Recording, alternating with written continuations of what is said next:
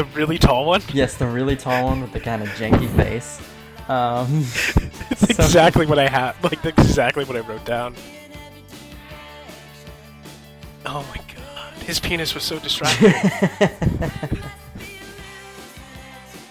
I referred to Mark Ruffalo as the guy that ruined the kids all right. So, welcome to the Amateur Movie Critics Podcast. I'm Red, and this is my co-host. uh, I'm Peter. um, and we are a brand new podcast, you know, as evidenced by the whole episode one thing. We are basically here to talk about movies. I personally, you know, love movies. You as well love movies, right? Um, Oh yeah. Well, yeah, I wouldn't be doing this, right? yeah. we love the bad movies, the good movies, the whatever movies. We're here to uh, watch, review, and talk about them all. Good, bad, or indifferent. So, I mean, I guess sort of jumping right in here. Today's episode, we are going to be reviewing 13 going on 30. Are you married? Tell. What color is my tongue? What? What? What color is my tongue? What color is red. I don't know. Red. Red, red, or, or tongue red? Red all red. Show me yours. What? Show me your tongue. Come on, I showed you mine. Showing you my tongue? Show me your tongue. Come on, Matt, I showed you mine. I didn't ask to see yours. Maddie, I need to see your tongue. 13 going on 30, just to give you a little bit of a breakdown here. It's a 2004 movie that was directed by Gary Winick and written by Joseph Goldsmith and Cathy Yuspa. It's starring Jennifer Garner, Mark Ruffalo, and Judy Greer. It got a 6.1 out of 10 on IMDb and a 64% on Rotten Tomatoes. You know, so for every every every movie that we're going to do, I'm going to give a lovely little plot synopsis, probably the one that you can find on Google. Um, so 13 going on 30. Uh, yeah. a girl who's sick of social strictures of junior high is transformed into a grown up overnight. In, in this feel good fairy tale, teenager Jenna, uh, Christa B. Allen, wants a boyfriend, and when she's unable to find one, she fantasizes about being a well adjusted adult. Suddenly, her secret desires become a reality, and she's transformed into a 30 year old Jennifer Garner. But adulthood, with its own set of male female challenges, isn't as easy as it looks. Uh, yeah. I always find the plot synopsises to be pretty vague. no, no, I agree. Um, transform is not the correct term about what she did, but we could we could go into that later. Uh, yeah, sort of a, I guess, Wizard of Oz sort of situation. So, what were your initial thoughts on the movie? You know, like you watched it, and as you were getting into it, what did you feel? I I I've never even heard of the movie before. I'm, I don't know because it came out when I was like, in I don't know, like in middle school, not in middle school. I, I don't know. It I was like 15 when this movie came out, so it was not in my like. I don't know. I wasn't paying attention to it, so I've never heard of it. So I had no nothing going in. Um, I really liked it. I liked it a lot actually. Yeah, um, I mean, I actually, I think I watched this in 2004 when it came out, and I did the math. Um, I was not good at math, so I'm still not good at math, so I think I was 11 when this came out, and I loved this movie. I have loved chick flicks ever since the day I was a little chick. Um, so my my initial thoughts of this movie when I first saw it, and now thinking about it fondly, is one of those movies that every once in a while come on TV, and I'll be like, oh yeah, I love this movie. Let's totally watch it and you know play on our iPads and not pay attention because I already know what's happening. Yeah. It's a it's a fun, silly movie. I mean, it's basically uh, what's it? What did it say? Uh, feel good fairy tale. Yep, that's it. Um, That's a, it's, it's actually a very accurate description of the movie.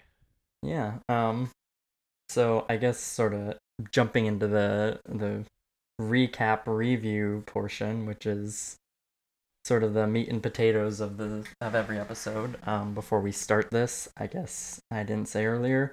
Spoiler warning, listeners. If you don't want to get spoiled on this before you watch it, go watch it and come back and listen to us, please, because we need listeners. Jumping in here, we we got the first scene with um Jenna and the awesome 80s music starting up already. Yeah, I really, I really love the '80s portion of this movie.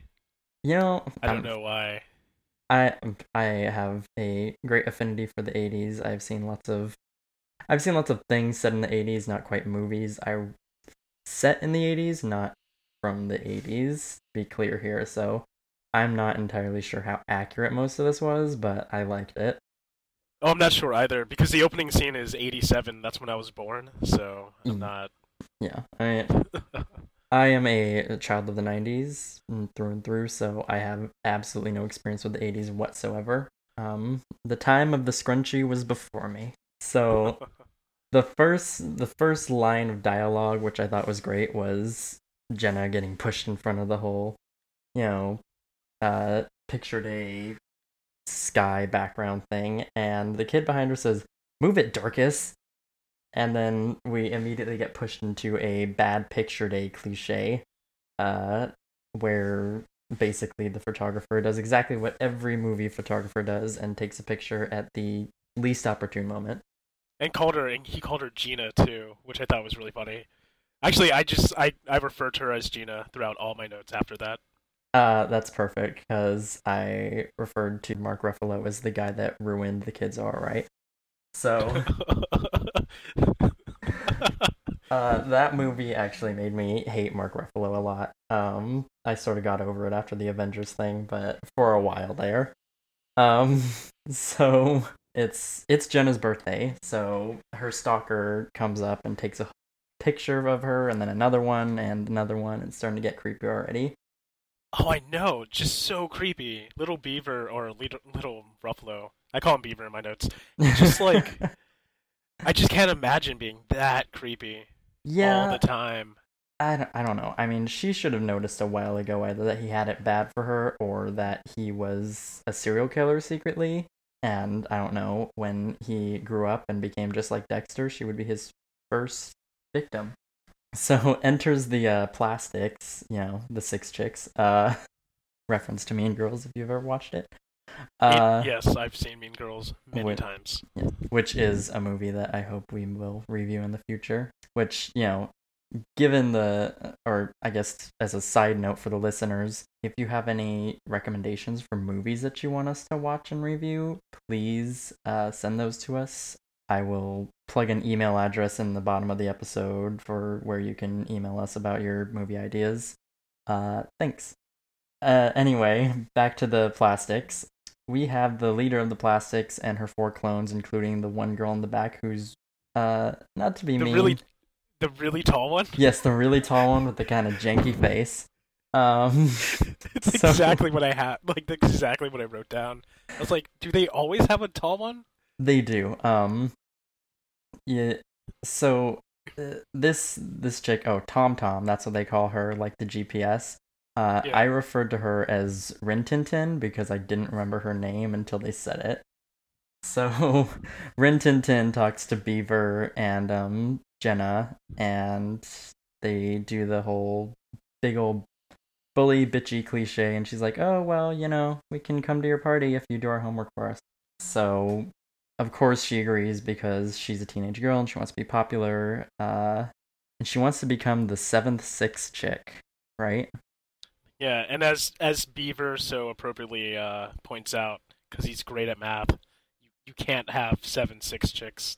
Uh, yeah, it's mathematically impossible. So I think Jenna was looking more to um defeat one of the six chicks in a uh, Highlanders type situation and take her power and become the sixth six chick and work her way up through the ranks.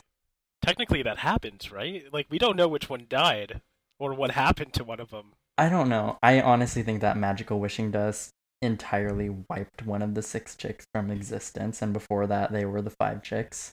Hopefully, that or, you know, Jenna did defeat her in Mortal Kombat and absorbed her powers and got that special scrunchy thing that they all wore, I think. So, you know, uh, at the after the whole cutesy goodbye thing that her stalker and her do, Gina, Jenna, um, the uh, and the girl next door cliche, by the way, because there's not even a fence between their houses. No, there's not. And those houses look really fake.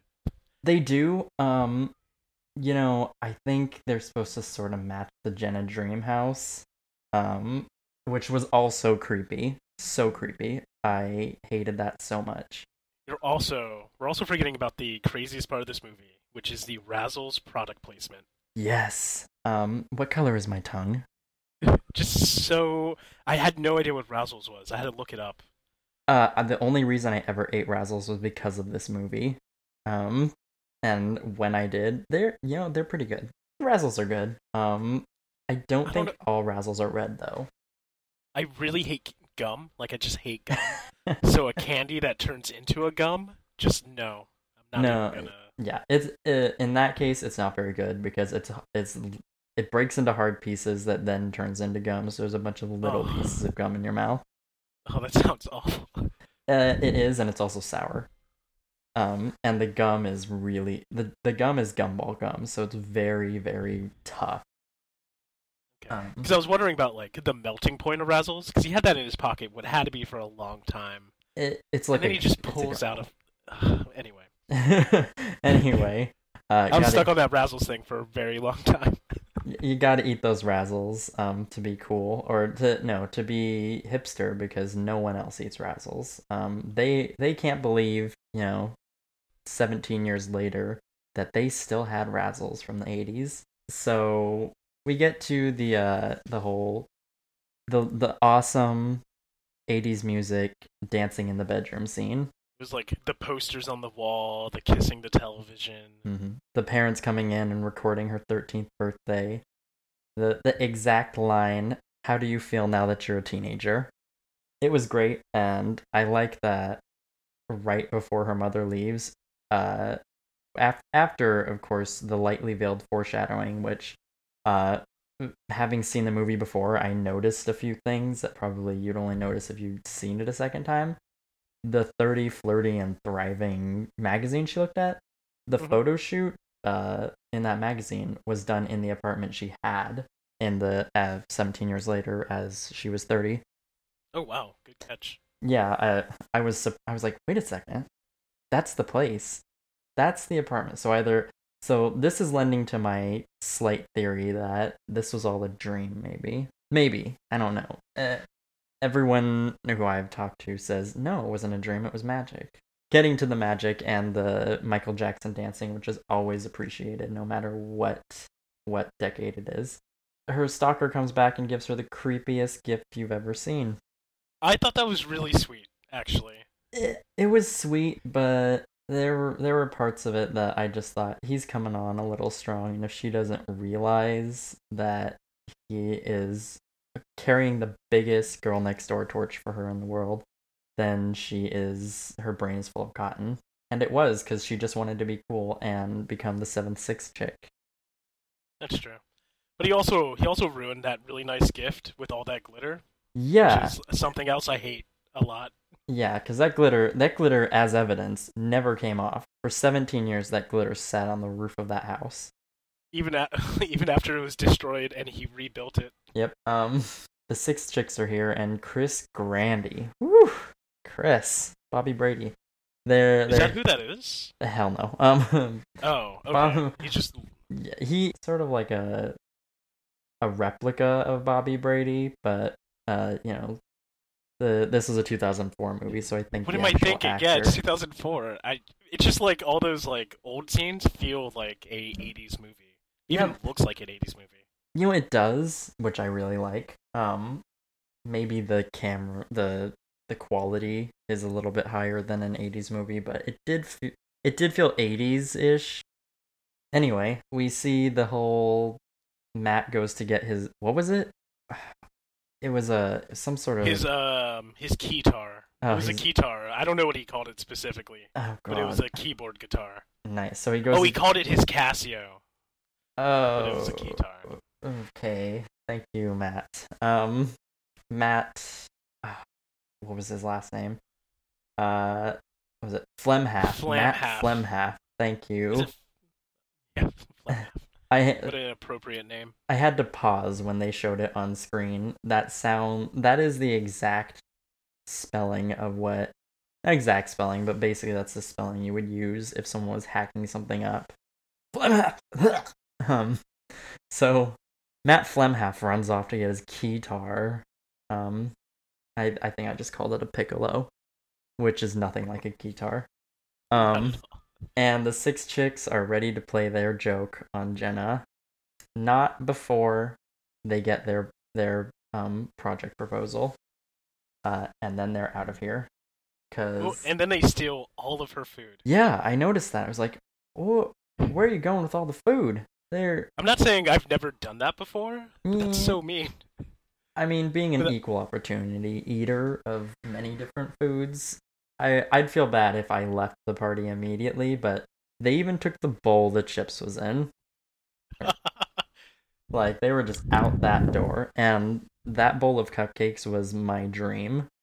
Uh, they all run past Matt, and before Rintintin leaves, she tells him, "Jenna's in the closet waiting for you," and he is just so excited. So every stalker's dream come true. She's blindfolded. She's in the closet, and uh, basically he's making zero noise. That's when the dollhouse hits the fan. She was waiting for the Chris Grandy dude, Yeah. and you know, oh Chris, Chris, it's not Chris, it's Matt. That's basically when her what was it? She blamed them leaving on him. I can't believe she didn't realize they were horrible by this point. And oh yeah, then it's time for Jennifer Garner to come, and she wants to be what thirty, flirty, and thriving, right? Yeah, that's exactly what she wants to be. Uh, and she gets her wish because boy, oh boy, she wakes up as Jennifer Garner in that awesome apartment from the magazine, and what was it? She has that awesome looking in the mirror cliche, right?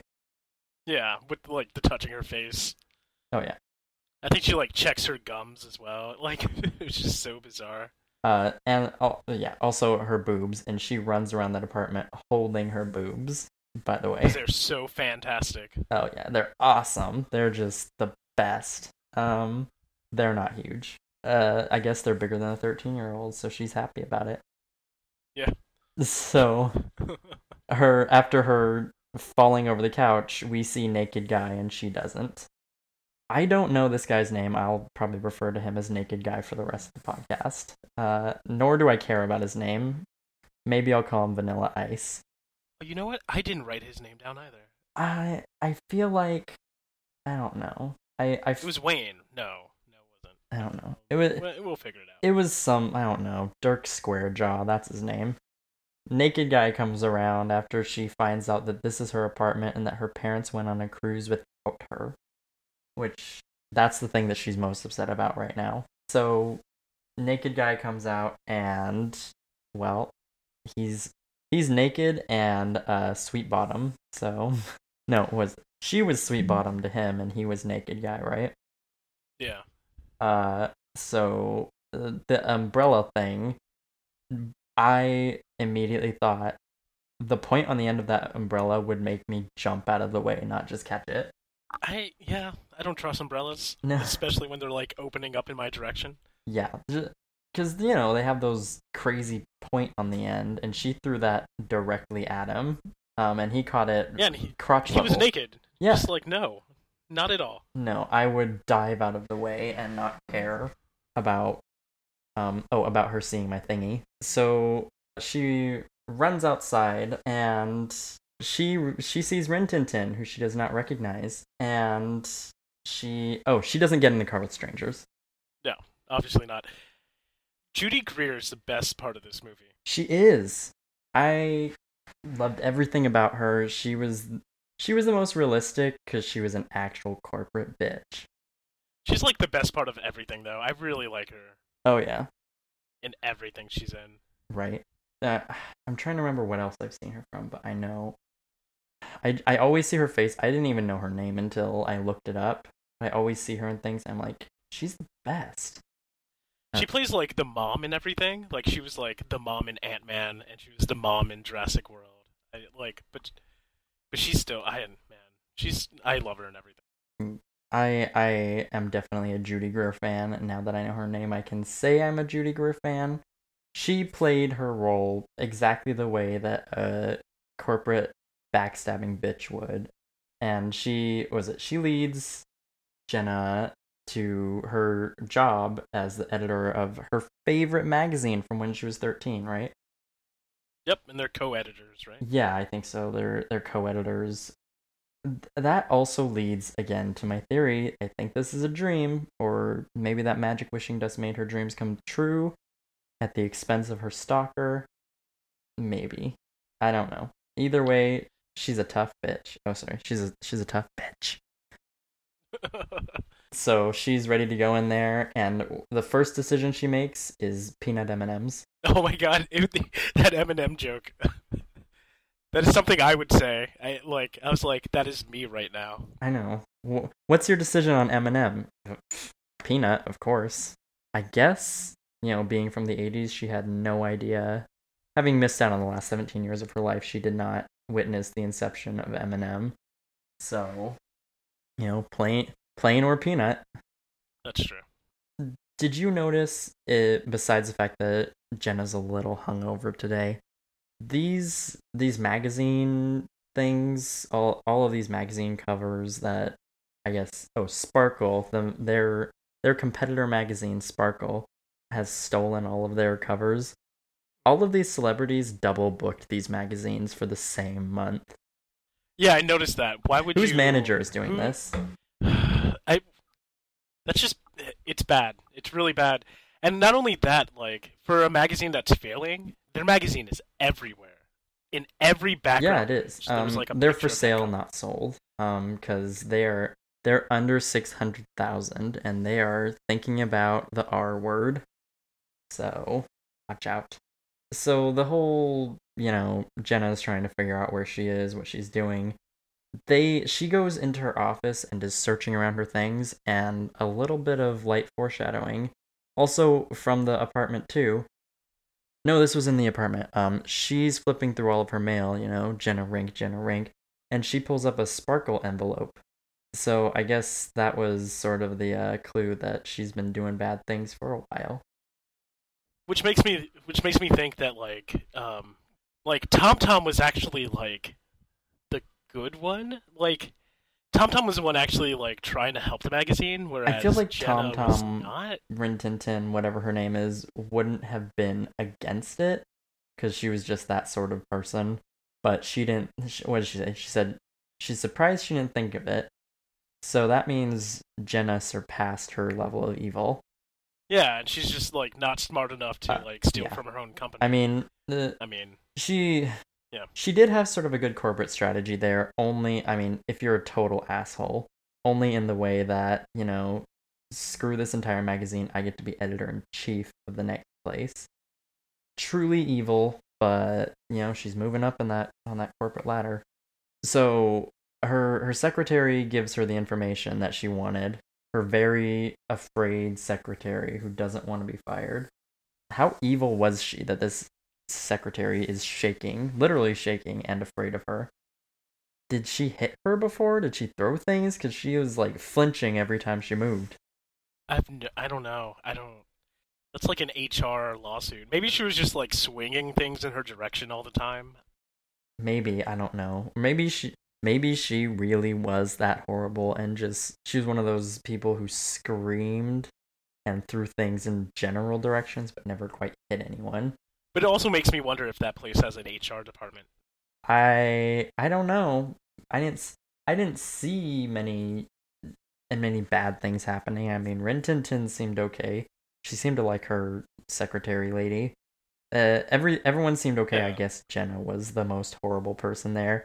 Until she comes back from her 13 year old wish, and then she is just so innocent and sweet. Uh, so she's got to find Mark Ruffalo. She tries a hail cab and doesn't. And at that point, I think she probably walked like what is 20 blocks in New York City. She definitely didn't take the subway. N- no, yeah, she because where was she? She was from a neighborhood in New York. Um, I don't know. I I don't know if they said it or not, but I'm just assuming she was in some sort of not quite New York, but still in the state, like sort of suburby area. She was in suburbia. Um, Yeah. up until that point, we're assuming that she'd never been to New York proper. So she didn't take the subway, she didn't take a taxi. She walked 20 blocks to uh, Matt Flamhaff's house with the crappy door buzzer, so just buzz twice if you're Mongolian. Mark Ruffalo, at this point, uh, I don't remember why. Watching it this time around, I'm not I'm sort of over my hate for Mark Ruffalo after the kids are alright, even though he did that movie after this one. He's still kind of looking good from his formative years, sort of. Like he's not as puffy as he is now. I I feel bad What did- saying that, but he's I think a Tom little... Tom said he lost the the beaver fat. I think that's what she said. well, you know, eh, it's double entendre. Um, that's all I'm saying. Uh, it- so, uh, m- was it her stalker or ex stalker? Matt thinks that she fell down the K hole. Are you high? You smoking pot, doing X, falling in a K hole? You doing drugs? and she has a freak out when she when he when he tells her that they're not friends anymore. Yeah. I mean, he he says that right to her face. We're not friends anymore.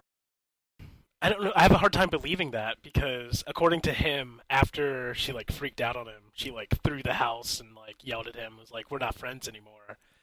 And then in her timeline, this is like the same day, right? So all of a sudden they're not friends anymore. She's freaking out. Uh I mean, she's still trying to wrap her head around it. She probably she may think this is a dream, but she's freaking out enough that obviously she believes this is real life now, and she Yeah. wants a fluffy pillow. Just a, the biggest, fluffiest pillow. Uh yes, and a glass of water, and she needs to sit down and he Then they're magically outside. Yeah, he still thinks she's high by this point because he want Yeah. he wants to know if she needs help finding her home. Yeah, and asking for water is not going to help the the idea that she's taking E. Yeah, she fell down that K hole so hard. Um, she she is she needs help getting home. She doesn't know who she is. Uh, Mark Ruffalo, Beaver thinks that she needs help, even though honestly he's being too nice to her for what she did to him, whether or not she knows it. I mean, he is. It may be a 17 year old thing that happened, but she blew him off after that and became the seventh sixth chick. I, I never looked at the at the picture when she said I was a sixth chick. Which one was missing? It it wasn't the tall one because the tall one was still there. I was hoping it was the tall one.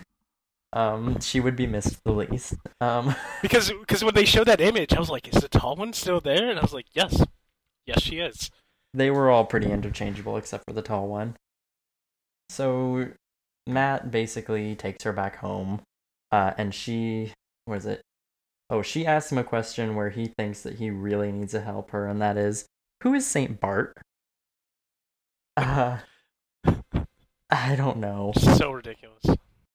Then she becomes a total major bitch to him without really even noticing it. Um, she basically goes through everything in her life that was awesome and perfect and turned out just the way she wanted. She was just rubbing the salt in that wound that I guess she didn't know was there. Yeah. Uh, well, she I don't at this point in time she didn't really know what happened between them, so it was like she didn't realize. Well, I guess because she's still thirteen, she doesn't realize like what she's saying is actually affecting him. I mean, Yeah, I mean, he actually says at one point, uh, she she either chose not to notice this or didn't notice this. I feel like they're trying to say that she's so innocent she didn't notice it, but you'd have to be blind and deaf not to notice when she said, was it? She asked him if he ever felt some sort of like perfect love for someone or whatever, and he was like, not since high school. Who did he know Oh. in high school? What other girl did he know in high school besides her? Uh, that I don't know. I That, mean, that's oddly specific. When well, do you think he meant to say like not since middle school? Because they're obviously in middle school at the time. yeah. Oh no, yeah, he said middle school, right? Yeah. Um, so it was her, right? yeah. Uh, well, I don't think anyone else would put up with his creepy stalkerish ways, to be honest. Oh yeah. He he did not have friends. Yeah, he he meets he meets people by taking pictures of them. He actually walked out of that classroom door taking pictures of some of people who were shielding themselves from him. I didn't. uh, So what was it? She's going to a party in a limo and she wants Matt to come, and he'll think about it. Honestly, if I were Matt, I would never see her again at that point.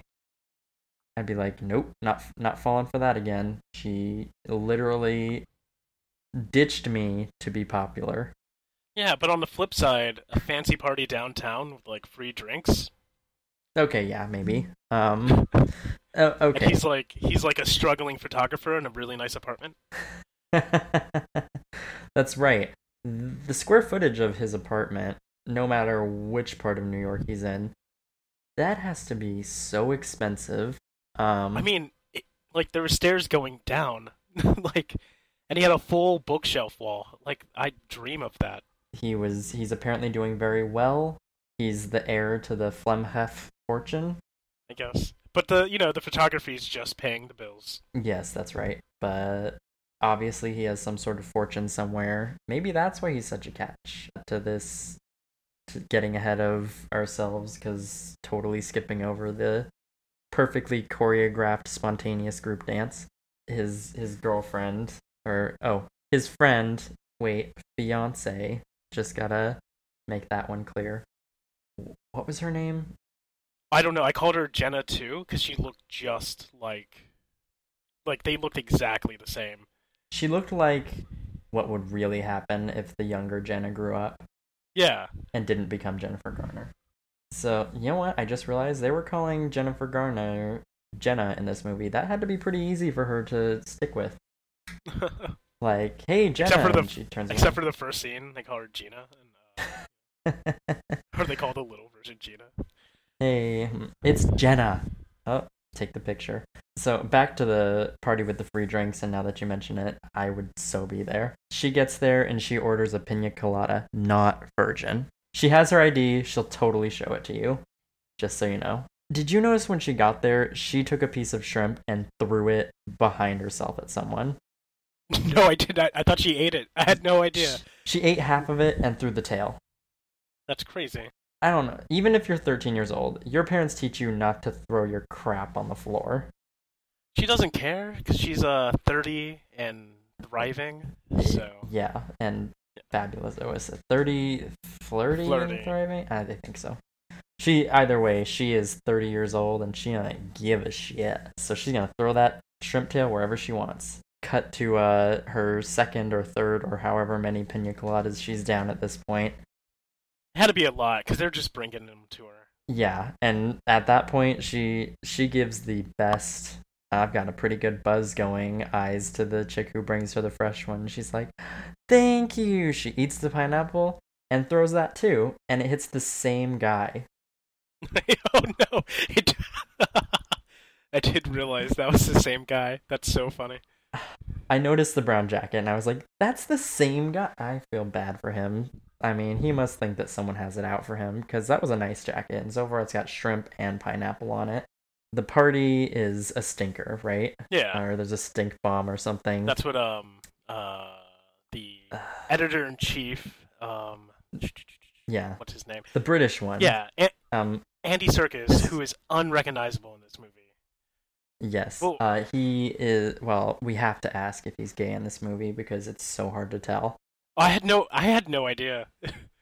I don't. Uh, I don't know. Because I Uh, felt like he was like, I thought he had a thing with Jenna, like the way he was like looking at her all the time. So I was like, are they like secretly fucking?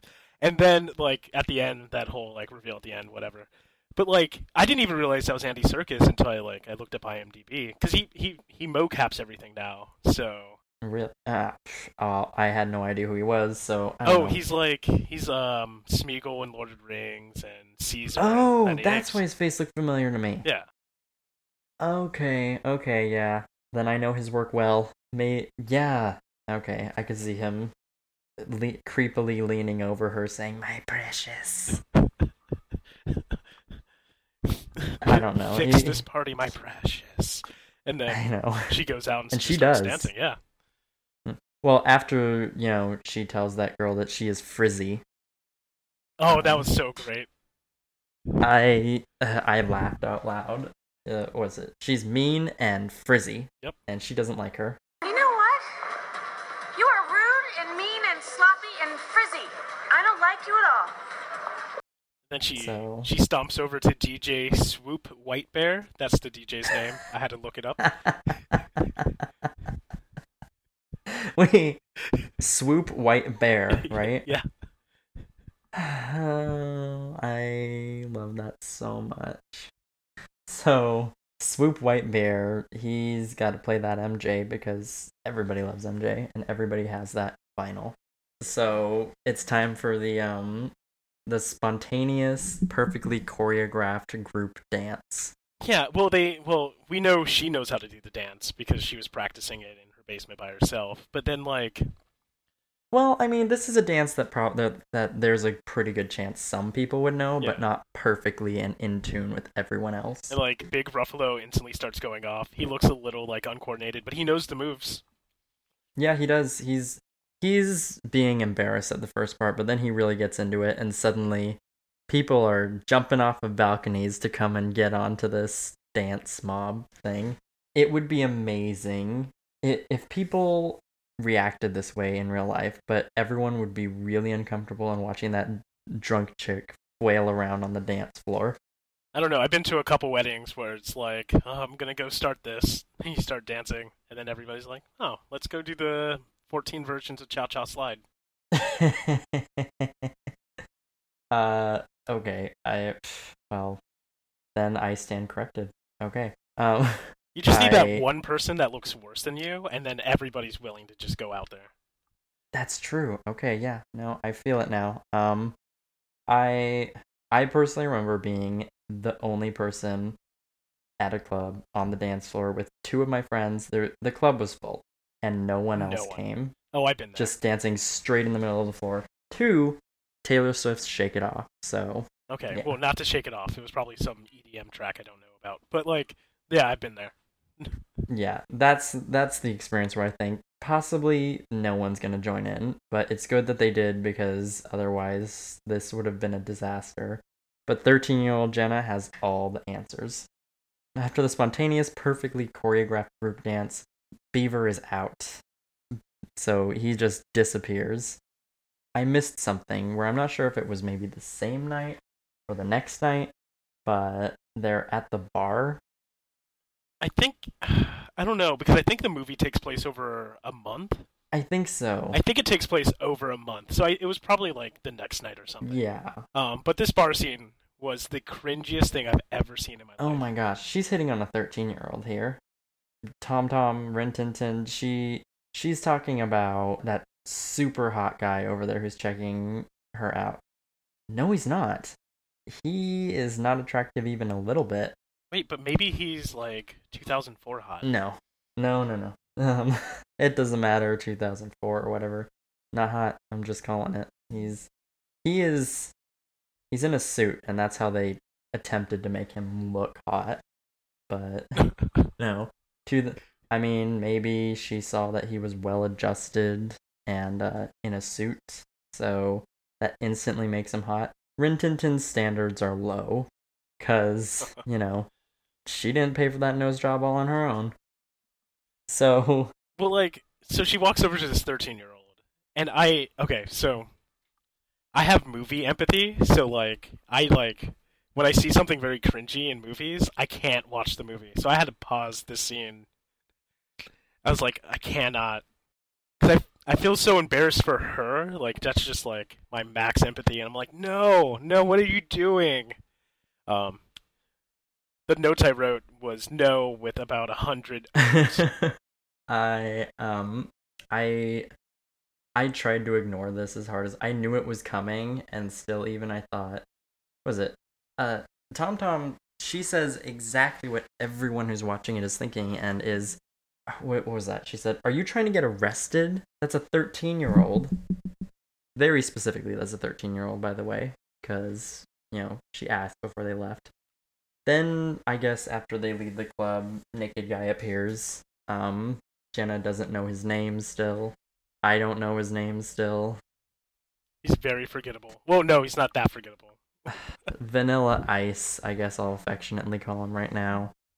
He, he was the most cringy part of the movie for me, just because I don't know.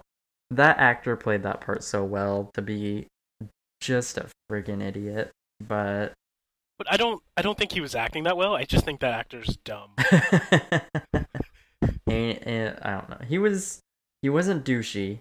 He was just well, he was just dumb. I mean, he is a hockey player, so I Yeah, mean, like takes take a lot of fights or like hits to the head. I guess. I don't know. I hope so. I mean, what was it? Oh, he's part of the what was it? The New York Kings? I don't think that's right. Yeah, I had to. I had to look that up because I don't know anything about sports. No, I don't either. He's part of he's part of a hockey team. He's not the best player, but he's the player with the best ass, courtesy of Tom Tom. So Matt and uh, Jenna 2.0 come over. This is the first time we see her, and there's this crazy passive aggressive tension.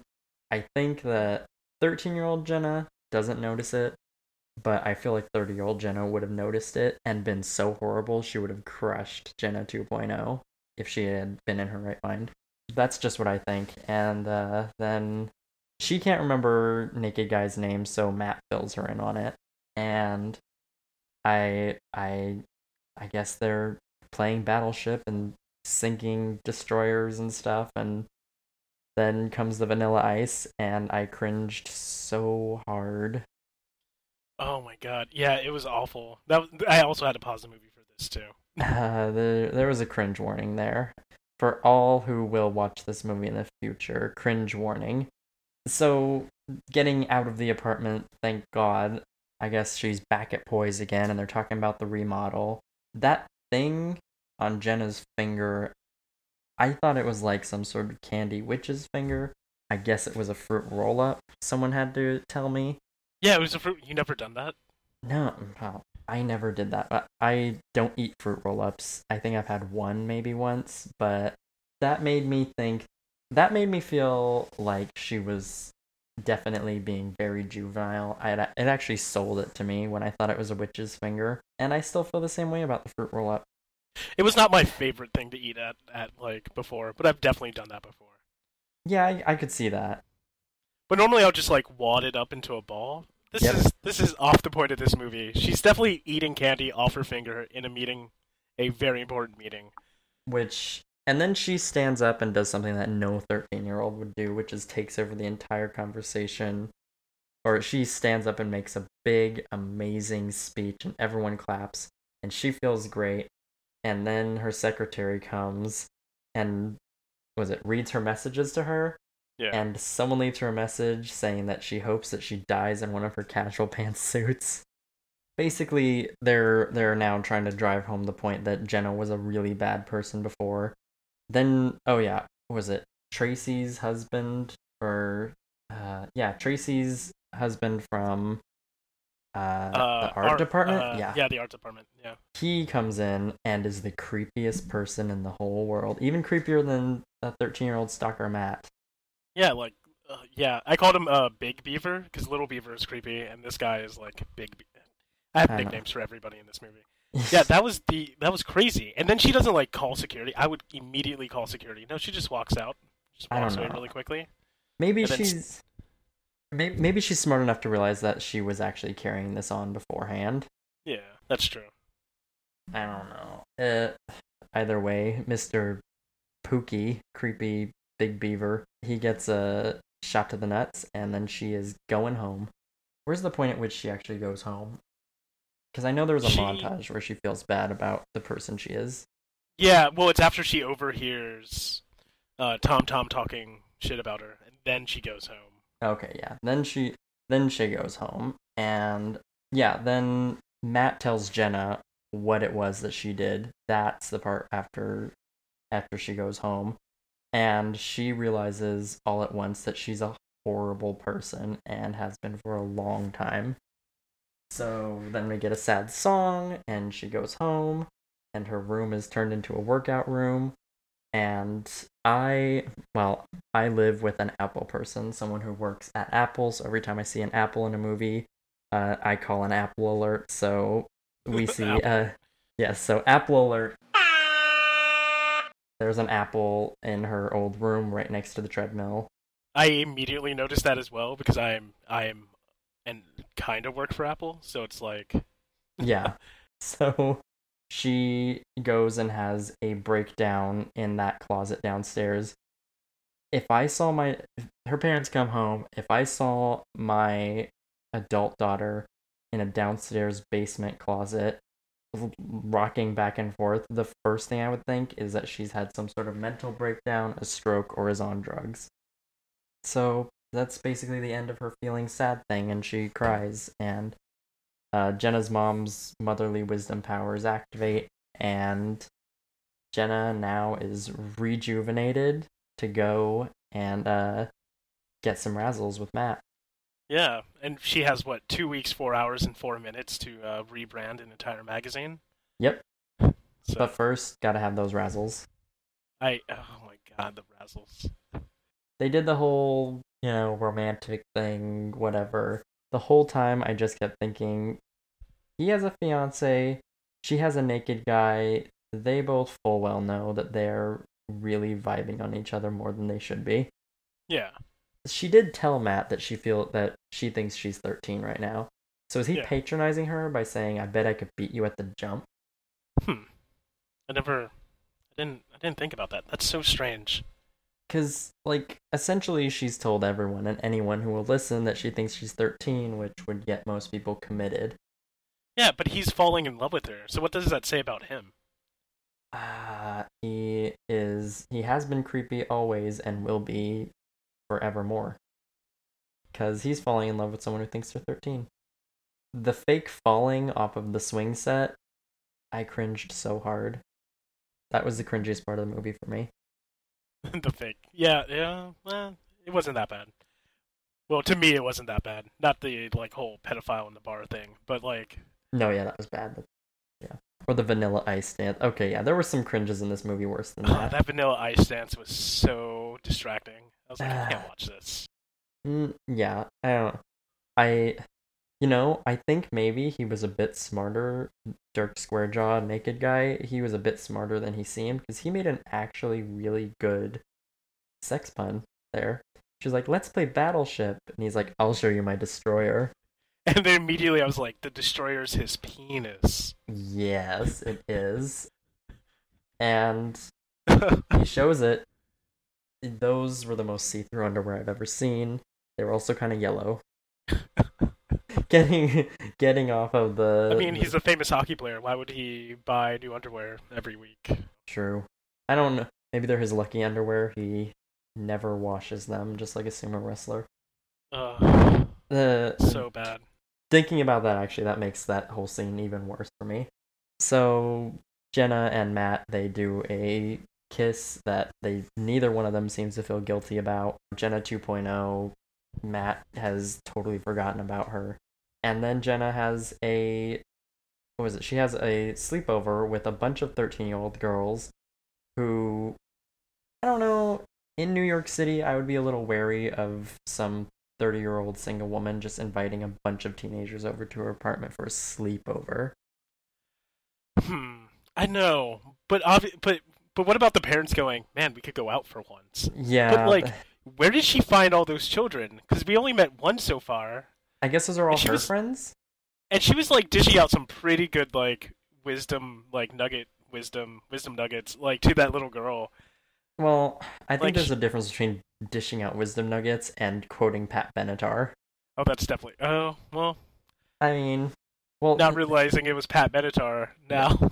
well, actually, not even quoting her, ripping her off because she took all the credit for saying that stuff. I God, she totally did, yeah. I wouldn't be surprised if she told those little girls, I wrote that song for Pat Benatar when I was 13 and she loved it so much she made a music video.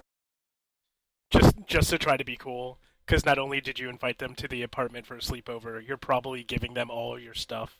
Yeah. Oh, I forgot the shopping spree that uh 13 year old Jenna went on with adult Jenna's credit card.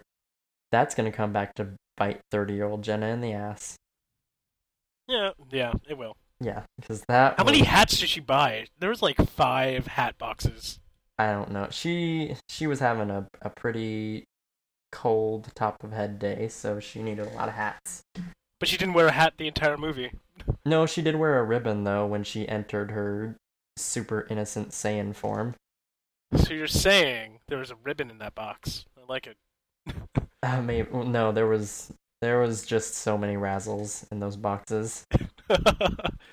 So many razzles. So revamp of the magazine day, Rintintin's presentation, that was awesome, but also terrifying. um, I thought it was all okay. So like, I do graphic design. I Mhm. thought it was the worst thing I've ever seen. Well, yeah, I mean, I think it was awesome for the reason that it explained her character some more. That she oh, that's just, definitely true. but yeah, it was also terrible. I would never read a magazine or even look at a magazine twice. That, uh, what was it? It was calling it fashion suicide. Yeah, it was like fashion needs the OD. That was the tagline. Oh, the, there's so many trigger warnings with that whole thing. You can't just make a magazine about that. The PR department would have a field day. Especially in like a post 9/11 New York. It's like, oh, come on, Yeah. we don't need this. Shoot. And 9/11 was only three years ago at that point, so yeah, no, it was ODing on fashion drugs and fa- committing fashion suicide. It was, it was to say the least terrible on purpose, but But I, I actually think that magazine would do good. Yeah, probably. I'm sure there are magazines out there like that. I am not very invested in the whole magazine world. I'm sure I'll do some more research on it when hopefully the Devil Wears Prada comes up. when, not if, uh, because it must happen. Jenna has her presentation, and there's a standing ovation for it. That presentation was very. I was like, I felt like the presentation was like a like a science fair project, but then I realized she was 13 and like she doesn't know technology. She was even scared by her cell phone. Yeah, that's right. She was scared by the cell. Phone. Can you hear that? What is that? so, standing ovation, people crying, awesome. Jenna saved the day, but you know her her past that she did not commit is coming back to haunt her, and it all falls apart. So, so post or pre old Jenna must have been the dumbest person to leave evidence like that in your open desk in your office. Like, it's just I mean, it was the most Scooby Dooish evidence that I ever saw. I was like, thanks, Jenna, for all of the ideas. A picture of Poise's, or a picture of Sparkle's front page. That, that was great, but then Rin Tin Tin, she decides that she's gonna totally take over this whole plan, and she upturns Jenna's entire deal, and in the process, gets was gets Matt to sign over all of his pictures by oh being god, the biggest bitch in the world. that is so smart. I'm like, I was like, go Judy Greer, Yes, you get yours. it was very intelligent of her actually. That made her even more evil geniusy than future Jenna. So I guess you know the master will always be the master. So she what was it? There's a whole big old thing, right? Um uh Jenna was this the part where Jenna talks to Rintintin and then she tells her the whole story? Yes. Oh, the pot and kettle thing, yeah, because they're both black. Uh, racist. Um, just saying. Uh, it- I wasn't even thinking that, but like, well, the way know. she said it made But- me think that. Well, I had a well, I had a I had a previous girlfriend who would say like things like that, but like her tone would get really deep. I'm like, that's that's really racist. Don't don't say that. Just never do that again.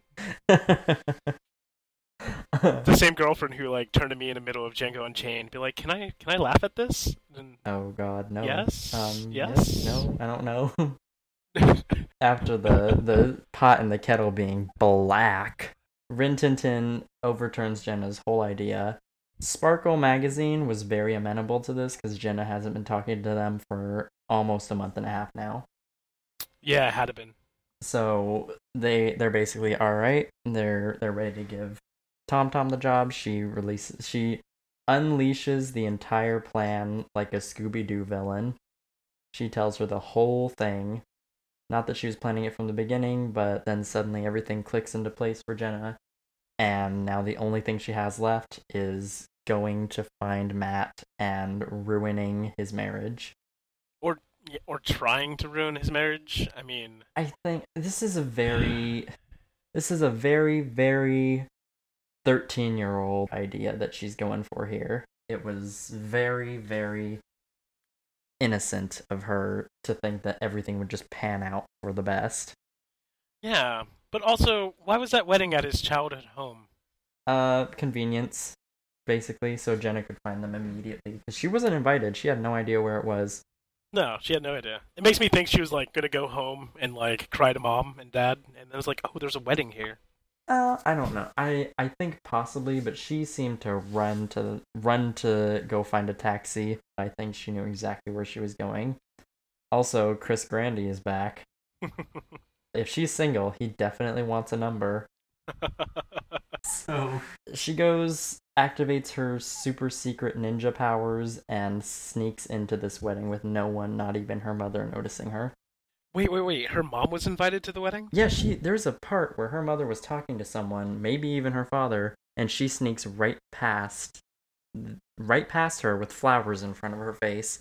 Which I Everyone's invited to this wedding, but Jenna. well, yeah, Jenna 2.0 specified that she did not want the real Jenna there Oh, oh yeah. Because of that passive aggressive tension. oh, but invited her parents. Let's just stick that knife a little bit deeper. Well, maybe Jenna's parents were still nice to Matt and the Flamhaffs after um after she became an Uber bitch and the seventh sixth chick. I'm gonna have to go back and see which sixth chick disappeared so that Jenna could be the sixth sixth or seventh. I don't know. Did you know that one of the six? This is out of out of blue. Yeah. One of the six chicks was Brie Larson. What? By the way, Brie Larson. Uh Uh, know the name. She, she was in Room. Oh, that movie. Is oh. so sad. so the daughter from the United States of Tara. Oh yeah, yeah, yeah. And then uh, she's Captain Marvel in you know Wow. uh the the, the Well, s- soon, soon to be Avengers movie, there you go. which that'd be like a small thirteen going on thirty reunion. There. You, wait, because yeah, that's right. Because Mark Ruffalo, right? Yeah. Um. There you go. So Jenna goes and asks Matt to totally jilt his prospective wife and just run away with her. She's being horrible to everyone. She's not considering anyone but herself here. I mean, she, she's like in the middle of the wedding with the uh, just I don't know. She's living up to her uh, pre Jenna, pre thirty Jenna. It seems like even though like she's all innocent and 13 year old Jenna, she's still 13, so she's not handling any of this at all, right? So, you know, Matt gives her back the magical wishing dust house, the Jenna Dream house. Um and which he which which he rebuilt because he told her that she smashed it in front of him. So the fact that the house is in perfect condition yeah. Yeah. Uh, means that he rebuilt it and then kept it for 17 years. That is the biggest torch I've ever seen anyone carry, even though they're not friends anymore and he's totally over her. He actually told her at this point, I used to feel that way, but I'm over it now. I've moved on. Um, apparently not. Because No. he wouldn't have taken that opportunity to say, wait, here's this really sentimental thing that I want you to have. I don't know why he would do that. That's very counterintuitive there. I, either way, she gets back the the magical Jenna dream house with all the creepy pictures and everything in it.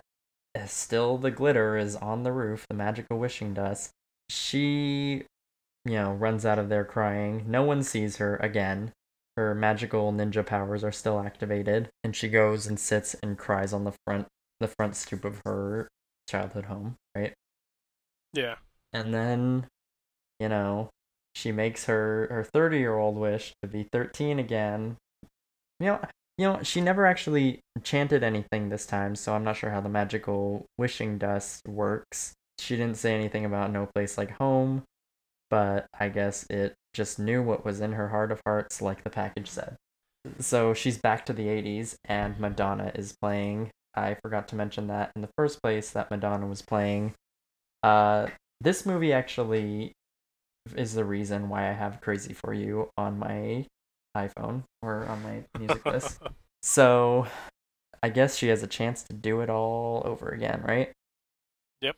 And Well, actually, she gets teleported back before she made the first wish, that's right. which you would think that she would go back one for one, but then uh, Beaver would be mad at her, so she had to go back further in time. Maybe it was more powerful the second time around. That magical wishing dust seems to have a lot of power. It looked like he bought it at a convenience store. I don't know, maybe if they had expanded on this a little bit, it would have shown him going to some sort of macabre shop that was run by a mysterious figure that suddenly disappeared as soon as he walked out of the door. There's a there's a theory on Reddit about this movie that uh that uh Matt is a warlock who where he sets all this up into motion just so he could get what he want what what he wants in the end. so a So he time makes like a stalker. Yeah, so he makes like a magical totem, which is the house. Nice. And uh like some uh, magical dust to finish up the spell and he casts a spell on her and then, you know, he gets he gets what he wants in the end. I I think that's actually that that theory makes more sense than the dream thing. Maybe he brought the keytar to finish the spell or just make it make her hate her current life so much that she made a wish to go away. the key card was like just what it needed to make everything that bad. Yep, he's the mastermind of this entire movie. He is a time traveling warlock stalker, and he got tired of waiting, so he expedited this, paid extra for overnight shipping, and now she's got a little bit of perspective, and she's ready just to jump his beaver bones. You mean his uh his beaver baby fat? Yes, sh- Uh, she jumps all over him. and she's done this before, as he says. Hint, hint, because he knows she has. And, oh yeah, she grabs his hand. We're gonna be late, she says. So I'm still under the impression that this magical wishing dust or Matt's warlock powers stole 17 years of their life away. Hmm. I mean, I personally wouldn't want to go through middle school and high school again, and I would gladly expedite all of that just to, you know, get out of it, but 17 years is a long time to just skip over. Oh, loves to redo high school. But yeah, Yeah. I don't know. I'm thinking either this magical wishing dust is evil or indifferent or, you know, like I'm I'm more on the side of that Matt being a warlock thing now. He just got tired of being 13. Maybe he's a million. Maybe he's he is the the magical maybe he's Merlin. Yep. he's Merlin. Yeah. Uh, Matt is Merlin. Um, it's even they even have the same letter. Merlin Flamhaff. Yep, that's it. Um, I'm down for that. okay. Maybe that's why he's so amazed by Razzles. Like it's a hard candy that turns into gum. What sorcery is this? He, so they they run out of there. Oh yeah. Um, Jenna takes the time to tear up that paper that she wrote for Rin Tin Tin and call her a biatch. Knocks that drink out of her hands, and then they get to have a happily ever after to Madonna, which was great. So yeah, they had a they they moved into the Jenna dream house if you noticed because that house was pink. I did. Yeah, it was pink. Yeah, I and it looked real, unlike the other two houses. Yeah, it did. It it was well, they moved into the Jenna dream house, which is which is more fuel for my maybe this was a dream theory, but now I'm totally on board with the uh Merlin. Flamhaff. They go outside, all of their shit's still sitting in the lawn, so they're just moving in and they get on the couch and I was I was watching this movie with my friend, and as soon as they sat down on that couch, he screamed at the television, "Get your shoes off that white couch!" Oh my god, I hate that trope so much. The uh, sit on your couch in the front yard trope. Why didn't they put that in? They they went to the trouble to move that out of the truck halfway to the door. No, but he needed to sit down and eat some razzles because that is the last thing he does. Oh yeah, Razzles Mrs. Flamhaff. Jenna Flamhaff. So Mr. and Mrs. Flamhaff are eating their Razzles. Jenna is now the Warlock Queen, and it's a happily ever after. So I guess this sort of wraps up our, our little recap review. We are now going into what we'll be calling Peter's Amazon Hour. Uh, and Oh. you will get to read us some lovely Amazon reviews of this movie. So, like, I was going through the Amazon reviews, and everybody really loves this movie. There, there's only one really, really good review, and it's uh, and it, it definitely mentions something that I didn't realize when I watched it. Um, so the review is uh, although this movie is often inaccurately referred to as the girly version of Tom Hanks' Big, the movie is actually much more and so much better. Whereas the previous movie, Hank's character stays in 1980s and then receives instant adulthood. In this movie, an element of time travel is involved when a 13-year-old Jenna goes to sleep and wakes up in 2004. Okay, so when Jenna does like wake up in the apartment, I thought she was still in 1987. Really? Well, because it was her apartment is very retro, so I had no idea what to think. But as soon as that like cell phone goes off, I was like, "Oh no!" Oh yeah, that's right.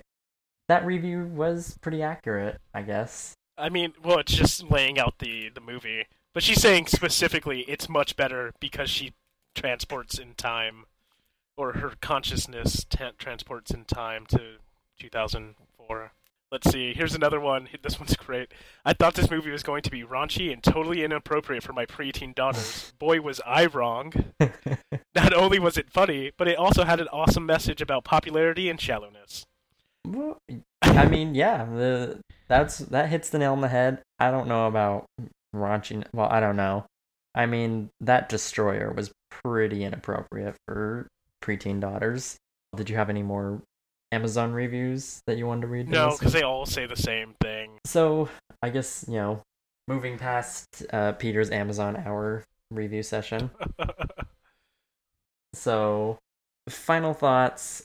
Yeah, no, it was great. Um, I yeah, I really enjoyed it. I think I gave it four out of five razzles. um, yeah, maybe I would give it three point five thingies. Uh.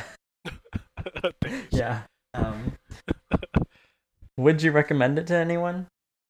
No, I, I actually I did. Um, so my girlfriend's never seen the movie, and I was like, I think you need to see this.